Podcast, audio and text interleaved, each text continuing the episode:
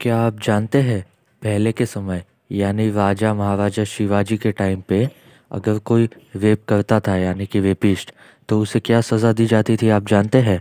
उसके हाथ काट दिए जाते थे, पाँव काट दिए जाते थे, और उसे एक मंदिर के बाहर बिठा दिया जाता था, जिससे आते जाते लोग उसके ऊपर थूके और उसके हरकतों का उसे एहसास दिलाए। तो क्या ये फैक्ट आपको पहले पता था? कमेंट सेक्शन में बताना ना भूले, वीडियो पसंद आई है तो लाइक कीजिए फॉलो कीजिए और हमें और ऐसी ही अच्छी वीडियोस बनाने के लिए मोटिवेट कीजिए।